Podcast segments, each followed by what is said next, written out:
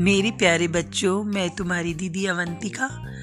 फिर से एक बार अपने पॉडकास्ट चैनल में सबका स्वागत करती हूँ और महाभारत की कथा का फिर से वाचन कर रही हूँ।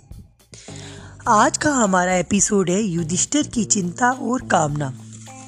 दुर्योधन को अर्जुन का पीछा करते देखकर पांडव सेना ने शत्रुओं पर और भी ज़ोर से हमला कर दिया। दृष्टदुमन ने सोचा कि जयद्रथ की रक्षा करने हेतु यदि द्रोण भी चले गए तो अनर्थ हो जाएगा। इस कारण द्रोणाचार्य को रोक के रखने के इरादे से उसने द्रोण पे लगातार आक्रमण करना जारी रखा। दृष्टदुमन की इस चाल के कारण कौरव सेना तीन हिस्सों में बटकर कमज़ोर पड़ गई।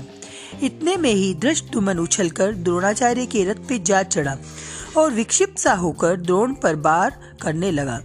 दृष्टदुमन का हमला जारी रहा अंत में द्रोण ने क्रोध में आकर एक अत्यधिक पैना बाँध चलाया।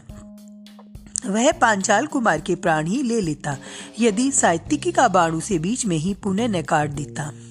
अचानक साहित्यिकी के बाण रोक लेने पर द्रोण का ध्यान उसकी ओर चला गया। इसी बीच पांचाल सेना के रथ सवार दृष्टदुमन को वहाँ से हटा ले गए। परंतु साहित्यिकी भी कोई मामूली वीर नहीं था। पांडव सेना के सबसे चतुर योद्धाओं में उसका नाम आता था तो वे खुद भी उसको और झपटा। इस तरह बहुत देर तक दोनों वीर लड़ते रहे। इसी बीच युधिष्ठिर को पता चला कि साहित्यिकी पे संकट आया हुआ है तो वह अपने आसपास के वीरों से बोले, कुशल योद्धा, नरोत्तम और सच्चे वीर साहित्यिक आचार्य द्रोण के बाणों से बहुत ही पीड़ित हो रहे हैं। चलो हम लोग इधर चलकर उस वीर महारथी की सहायता करें। उसके बाद वह दुवन से बोले, ध्रुपद कुमार, आपको अभी जाकर द्रोणाचार्य पे आक्रमण करना चाहिए। नहीं तो वह डर की कहीं आचार्य के हाथों साहित्यिक का वध न हो जाए। युधिष्ठिर ने द्रोण पर हमला करने के लिए दृष्टुमन के साथ एक बड़ी सेना भेज दी। समय पर कुमुक के पहुँच जाने पर भी बड़े परिश्रम के बाद ही साहित्यिकी को द्रोण के फंदे से छुड़ाया जा सके। इसी समय श्री कृष्ण के पाँच जन्य की ध्वनि सुनाई दी। वह आवाज़ सुनकर युधिष्ठिर चिंतित हो गए।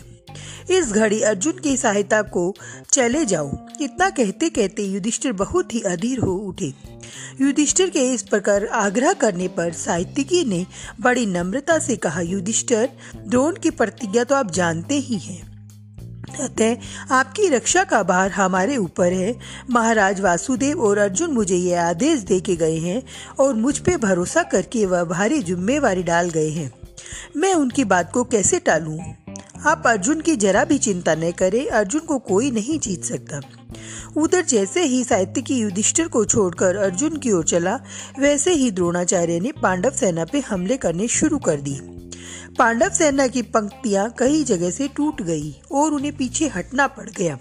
यह देखकर युधिष्ठिर बड़े चिंतित हो उठे और बोले, भीम, मेरा कहा मानो तो तुम भी अर्जुन के पास चले जाओ और साहित्यिकी तथा अर्जुन का हालचाल मालूम करो।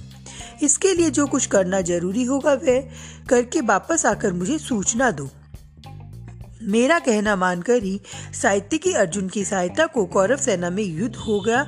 यदि तुम उनको कुशल पूर्वक पाओ तो सिंहनाद करना। मैं समझ लूँगा कि सब कुशल हैं।